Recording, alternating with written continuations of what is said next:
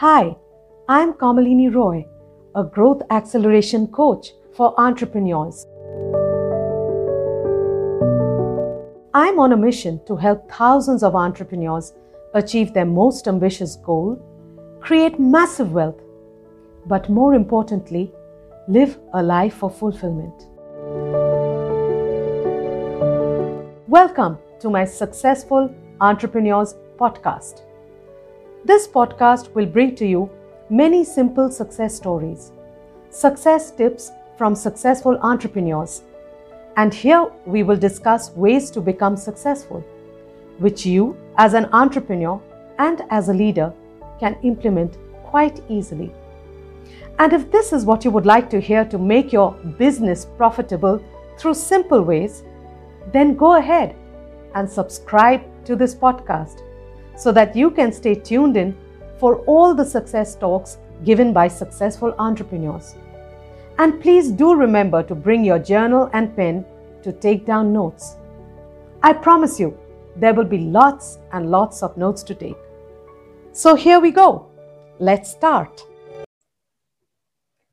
So today I have with me a serial entrepreneur, Emron Samuel.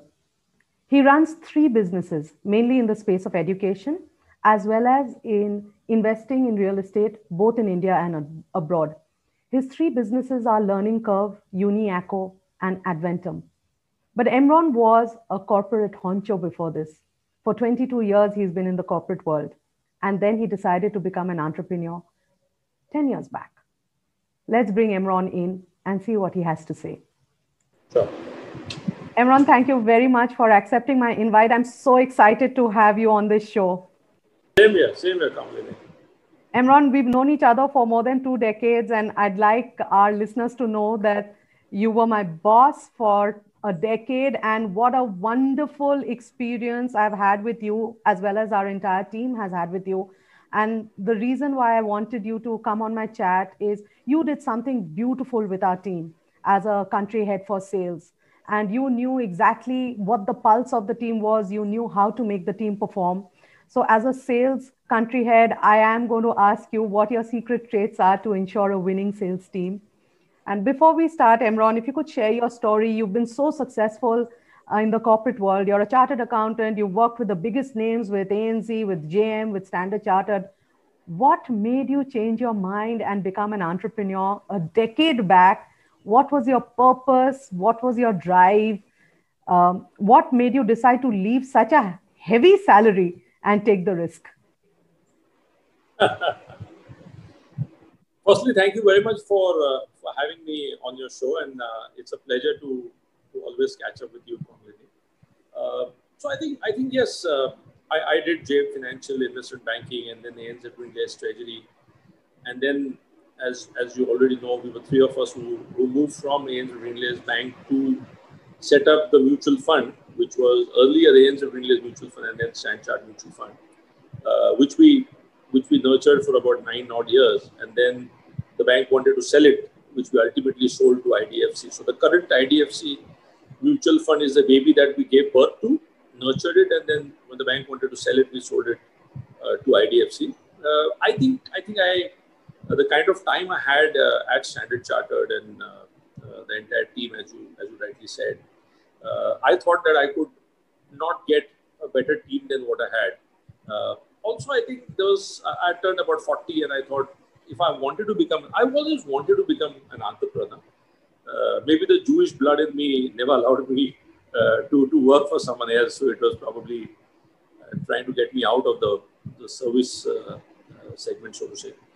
Uh, so I think I think I wanted to become an entrepreneur. Without there's always a right time. Uh, financial independence is one of them, and and uh, uh I think at 40 I thought I was thereabouts. You, you can never be sure about uh, what your financial independence is and where you reach it or when you reach it. But uh, I thought I was there, and I wanted to become an entrepreneur for many many years. I thought it's not at 40 then when and uh, I feel it was just the right time. I was I've been asked this question many times. Do you think you were late? Do you think you should have retired at 35? Do you think you should have done it at 50? I think I think it was the right time, and I have absolutely no regrets of uh, of doing what I've done. And uh, have had a wonderful journey. Uh, now being an entrepreneur uh, and and very very happy with with what I've been doing. And uh, the most important thing uh, in the last ten years is what I've done is I work at my own pace. Uh, you know, every day morning I get up and I I, I think what I want to do. I'm free to think what I want to do. in an organization, I think you are a little kind of uh, you know focused in a manner the organization in a certain way, way wants you to think here i don't need to do that and uh, the freedom is the biggest thing that i think i've achieved uh, uh in these last 10 years yes i think all uh, entrepreneurs get drawn by the freedom the freedom of making choices of taking decisions of being able to uh, build something that they can in their own way so yes i understand what you're saying Imran, I want to uh, take you back to the stint uh, of 10 years that you had as a country head for sales in uh, ANZ Mutual Fund as well as in Standard Chartered Mutual Fund. And I'll start right at the beginning. What did you look for when you were hiring a sales person? What, what exactly were you looking for? See, I always thought sales had no rocket science in it but the person that we were looking for should have the right attitude and fire in the belly. I think those were the only two things that we looked at when looking for, and, and I think I think honesty.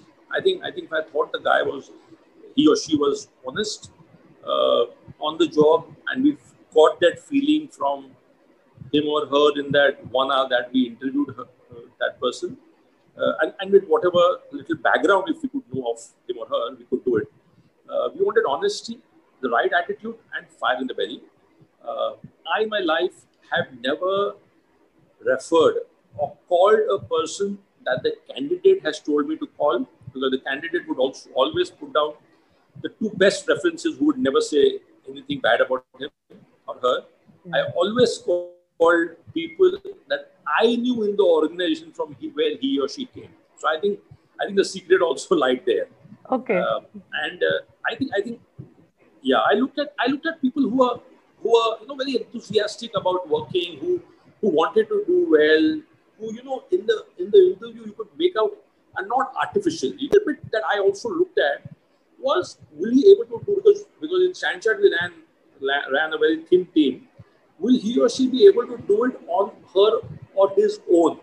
Because if you remember, you yourself was a one man army or one woman army in Calcutta uh, so we also wanted a little bit of that kind of thinking, and hence a little bit of entrepreneurship kind of a understanding in that person. So to conclude, honesty, right attitude, fire in the belly, and a little bit of kind of entrepreneurship that he or she would want to or, or had in her and probably didn't know, and somewhere we could pick that up, and he or she could do extremely well. And I think that was exactly why we were extremely successful. You know, Emron, what I noted, and it's very important for entrepreneurs to understand this, that all the traits that you were looking for when you were hiring somebody were behavioral traits. You spoke about honesty, you spoke about attitude, right attitude, you spoke about fire in the belly, openness, and this entire wish to want to uh, function on your own independently with a few entrepreneurial traits as well. And the team you had recruited was very young. So I this is a very important point that you made that when you are recruiting somebody, I guess skill sets are something that you can ensure the person gets once the person is hired. But attitude is something you need to look at when you're hiring somebody. And I made a note of that. Emron, uh, you know, as a team, one thing I remember that y'all did and y'all did it beautifully is you created a team where everybody supported each other. We had very little um, you know, competition or rather unhealthy competition. We we never spoke against each other. We never bitched about our boss, if I may say so. It was a very friendly team where everybody was supporting each other. And this can only happen when the workplace has the right environment. What I'd like to know from you, Imran, is what is that culture in the sales team that you created? What was the culture that you uh, instilled in the sales team? and how did you manage to get a team where you know the team worked so well cohesively helping each other along the way I think Kamalini, I've seen uh, a few bosses in my life. I've seen other other bosses around me. A lot of people are insecure in their lives. Okay, about their so so if a boss is insecure, he will never give freedom to people in his team because he is worried that one of the better guys in his team may may kind of overthrow him, you know, or, or become the boss or whatever it is. So so a lot of times that actually kills the entire, uh, you know, the the entire feel good of the team or the morale. You know, so so if, if I was very insecure, I would never want my my regional heads or zonal heads or city heads or others to, you know, come up in life. I would always show them down, so to say, because I wanted to look good. I think I think I, I never had the insecurity. Okay. One. Secondly, I think the entire team, the sales team, was hired by me. So, so there were people who who had that you know uh, connection from day one, so to say, where that you know we were hired by by Imran. So uh, there was some kind of a connection that we doing. Secondly, I think the biggest thing that a lot of organizations have and that we didn't have was politics. And I don't know whether you guys remember, but I used to say that if you guys want uh, politics here, you better join some political party and and not Standard Chartered. So I think I think we killed it there. And a lot of things in life, if you say it upfront, clear, without any, any ambiguity, people take it the way it is. And see, human beings are very flexible. So you you try to be political, they'll also be political. You try not to be political, and you are very very clear on what you are, they will be. And see, some of them would have been, but maybe you killed it in the in the first instance saying कि ये यहाँ पे नहीं चलेगा. So people never uh, tried that. Some of them who probably didn't like it left us and went away. For fair enough, you know. So I think I think the insecurity part and to ensure that the political uh, there was no bickering. Uh, other thing was that there was a little bit of healthy competition, and I always believe that was healthy. But yes, there was no cutthroat competition. So you know, if there were two people in Calcutta, which you guys were, no one tried to under, uh, uh, you know, kind of uh, the other guy. Secondly, if you remember, we broke the market in such a manner that you guys were not stepping on each other's toes. Okay, so I think it was a combination of that comfort, uh, letting that person feel comfortable and not insecure, and both of them managing both of them, you know, fairly well. Again, different individuals are built differently. So also to manage them, one is maybe more emotional, the other one is not very emotional. So you also have to manage those things uh, very well. But yes, I think finally what boiled down the entire thing was to the numbers and targets. So at the end, your reviews were done on numbers and targets. But the entire journey that you went through with the team uh, was similar to both those guys in that particular market. So to give you an example. And and what I also believe that respect is earned. So respect cannot be demanded. Respect is always earned. So over a period, I think I think uh, whether it was you know Naval, Rajiv, and myself, we came there as a helping hand to you guys. So wherever you thought uh, you could break in or you had difficulty in breaking in, whether it was distributors, whether it was corporates, or whether it was, you know, whatever IFAs, we stepped in to see we could help you with our heavier calling card, maybe better, you know, a little bit more knowledge because from the background that we came in, maybe a different way of explaining. Not that all the time we were also successful, but let's say you had five difficult clients and we could convert three of them. I think that's how respect uh, was earned, so to say. And then, of course, you keep on doing that. And we never ran away from uh, uh, any responsibility and we took up saying if we failed, we all failed as a team. We did not put it on the team saying that you guys failed. Okay. So it was a collect. So success was uh, uh, by the team, failure was by the team. It was not success is mine and failure is yours. I think those are kind of things that worked in our favor. Yes, Imran, I, I remember as a team, we used to always look at the leadership team, which was uh, you, um, the country head uh, for sales, the investment head, as well as the managing director and CEO, we always looked at you all as our backbone and support. We never really looked at you all as bosses who were sizing us up to review us and rate us on our performance. So, and I remember for any distributor who we could not break, we would turn to you all and ask for help and say, can you please come down to the market and you know make an entry and convert this uh, distributor convert this client for us corporate client for us? The other thing i remember emron is y'all would pick up people from all walks of life. So when i joined you in the sales team i had very little knowledge of financial services. I didn't even know i had selling skills. Honestly i didn't know that. I didn't know i was a salesperson. But y'all through a process of training and through a process of upskilling us in our journey ensured that we were very very good at our jobs and we were competent to the extent that uh, you know the standard chartered mutual fund team uh, in the early 2000s was regarded as one of the best sales teams that the mutual fund industry could ever have and people still speak about it Emron, what were the processes that you all followed? Because I believe in any company training, upskilling, ensuring that you know people are competent is very very important and it's a continuous process which is why related to that you didn't speak about skill sets when you're hiring young people with 3 to 4 years experience because you all knew that you all would give that training. Can you speak a little, a little about uh, how you upskilled and trained and what was the calendar what was the plan behind it? I think there i must say that you know standard chartered earlier ANZ Grindlays, and then standard chartered uh, and i think i think that is very true with uh, most of the foreign banks, had a very robust uh, training process, you know, and and uh, they would actually train you from you know soft skills to, to your hard skills, so to say. Where and, and as a salesperson, we realized your your biggest ammunition was product knowledge. Okay, if you if you knew your product well, I think I think no one could shake you or push you away. And if you remember, we used to say that you know every day morning when you call up your customer, you can't be begging him for money. It will sound as begging. I mean, only for money.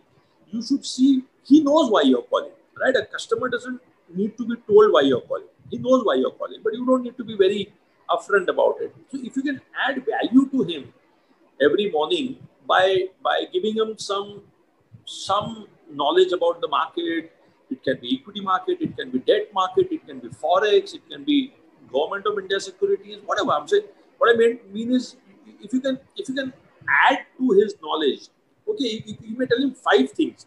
He may be aware of three or four things. But if you can even add that one more thing, and if you could, you know, really feel that, oh, so so this person, rather than calling me up in the morning and asking only for money, is actually trying to add value to me is that is how you could get his share of mind and share of wallet. So i feel i feel uh, apart from soft skills which is you know uh, which is your typical uh, you know meet greet grooming and all that you guys uh, used to go through uh, my feeling is the product knowledge was very very important. Uh, i must credit standard chartered hr for getting us through. I don't know whether you remember but all all of us, including you know the last guy on the sales team, had to go through a, a training program called "Be a Talented Manager." Yes. Okay, and you guys, someone went to Singapore, someone went to Dubai, someone I went to Dubai. someone went yes. exactly. And and I don't know whether you remember, but you and I also went to, to Sydney, Sydney with yes. uh, with with some of the other guys for training yes. to I think the Sydney International Finance uh, School. So I think those kind of practical trainings, we also went to a lot of IM trainings, if I remember.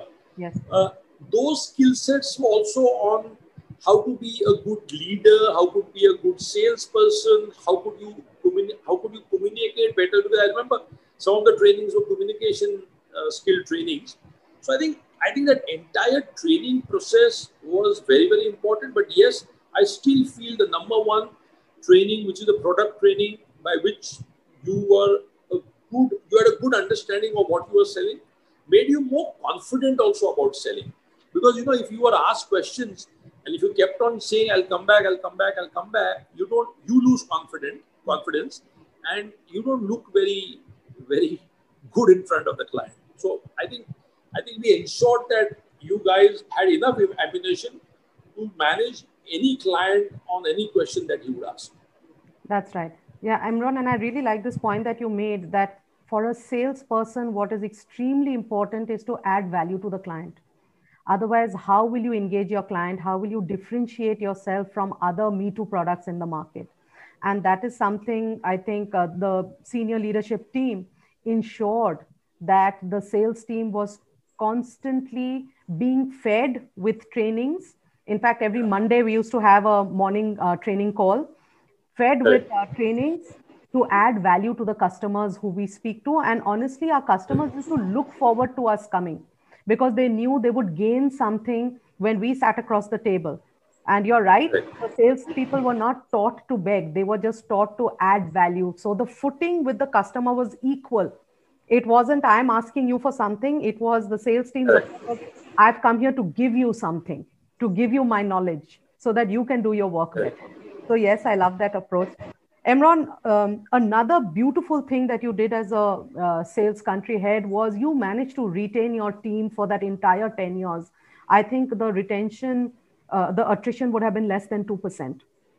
And uh, your team was always motivated, charged, you retained your best talent. And everybody knew that no matter what salary you threw at the sales team, uh, at the Standard Chartered sales team, which you headed, you could not pull a salesperson from the Standard Chartered sales team, no matter what the salary was. How did you manage to do that? What was that individual relationship? What was that team relationship that you had with the sales team to ensure that the full team was there for 10 long years till eventually, of course, the company got sold itself?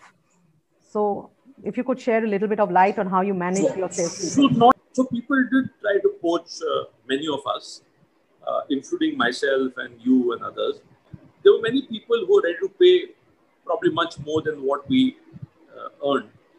And uh, there were some people in the team who also got a little uh, shaken by those uh, offers and did also come to me and you know uh, spoke spoke to me about it. Uh, so I sat them down, or I used to sit them down and say that you know what is the reason you are going? If it is only for money, I have absolutely no argument against you, and you, you should leave because it's only for money. But please understand what you have here, what are the comforts that you have here, see the kind of, uh, you know, uh, the kind of support you have. So I think, I think, please understand, money can only buy things, but can it give you that satisfaction? You don't know. That you will only have to experience. Okay. So, so wherever he or she was going, okay. First of all, just to answer the first part of the question, I will want to say that I think I think the same thing that people were not feeling insecure. People actually felt secure in the organization. Uh, people, we were always above average on the salary. We may not have been the number one payers, but we were above average on the salary and incentives. Uh, people were comfortable. I don't know whether you guys remember, but you all had marketing budgets which you guys could spend in your cities, no questions asked. So, in a manner, you had enough and more freedom so along with the responsibility, you also had that freedom, and and you were, uh, in a manner, semi-entrepreneurs. So if you see after 2010, it's not only me who has become an entrepreneur. There are a whole lot of people from that team which has become an entrepreneur. So I, I'm extremely proud of, of all of you uh, who have who have technically become entrepreneurs. So somewhere that that managing my own city, managing my own targets, managing my own budgets has helped each one of us to become that entrepreneur that we were seeking to. So I think it was the comfort and the confidence that we gave into these people that people probably stayed back rather than going elsewhere. Secondly, wherever people got the offer from, people then started comparing those teams. See, it's a small world, it's a small financial yeah. world where people could talk to each other. So they would talk to some of their colleagues or batchmates or friends saying, Wahan pe kaisa hai, how is it? So yes, you may you may have got a few lakh more, but if it came at a at a price which they were not comfortable at, then obviously uh, people were not comfortable going. So I think I think it is a matter of how you handle people, the respect that you got. Like I don't know, but I, I heard that some of the organizations would be very very would, would, would very badly treat people. Yeah. why would someone want to go for a few lakhs to be badly treated by a boss who would probably not talk to you or use, you know, bad language or uh, would, you know, uh, would use it uh, literally to hurt you and right. not, you know, over a drink. But point I'm trying to make so, so all these things never remained inside, right? People knew about it. So I think for a few lakhs, people would not go. I think trust, confident, responsibility, freedom that you gave to the team was was the reason why people stayed back. See, and, Kamalini, if you ask me, and I keep on telling my wife also, that the most, the, the happiest thing for me today is that most of the people who I've worked with in Standard Chartered Mutual Fund are in touch with me even today. Okay. What it says is that that they, they still respect you, right? And and it is reciprocal. I'm saying it's, it's both ways. So if that was not the case, you would not be in touch. Uh, some of the bosses that that you work in life, you don't want to even be in touch with them on WhatsApp. Right. Okay. Yes, Emron, and you know this is a takeaway for entrepreneurs because the constant complaint of all entrepreneurs is that people leave them for salary. And in my experience of 20 years of working, I don't believe salary is what the only thing that holds people back. And what you said, investing in relationships, for you, it was important for you to invest in the relationship that you had with your team members, your subordinates, also as much as it was important for you to handle relationship with your customers. While you were a hard boss on one side on the other side the team trusted you so much that i remember that whenever the team was in personal trouble the first person they would call is you. So that trust that confidence they had in you and for you as a you know as a leader to be able to ensure that you get all that from your team. I think that was one of the reasons uh, why the team stayed with you for so long. And thank you very much emron i'm sure listening to what you said and today you're an entrepreneur you're carrying out uh, you know you're in uh, the way you've engaged with your team i'm sure you're carrying it out with your current team and they must be all very lucky to have you as uh, somebody leading the team. As an entrepreneur you've become so successful maybe for the same reasons because your value systems of course remain the same. And what you've said today is very very valuable for all the listeners for all the leaders for all the entrepreneurs. So thank you very much for it. Thank you very much Kamalini, and all the best to you too. Thank you. If you would like to be a successful entrepreneur then i would like to invite you to join my community. Contact me through my website under the name of Kamalini Roy. That is K A M A L I N I R O Y dot com. Kamalini Roy. I will repeat that for you. K A M A L I N I R O Y dot com. You can also choose to continue learning for free through all the valuable content I put out in my YouTube channel under my name, Kamalini Roy. If you have enjoyed my podcast, please do put out a review on Apple Podcast. I look forward to personally reading your comments and reviews. I would also like to invite you to share your questions and challenges with me so that I can address them and help you with solutions through my podcast and YouTube channel. Thank you for listening to Successful Entrepreneurs Podcast by Kamalini Roy. Just hit that subscribe button and see you at my next episode.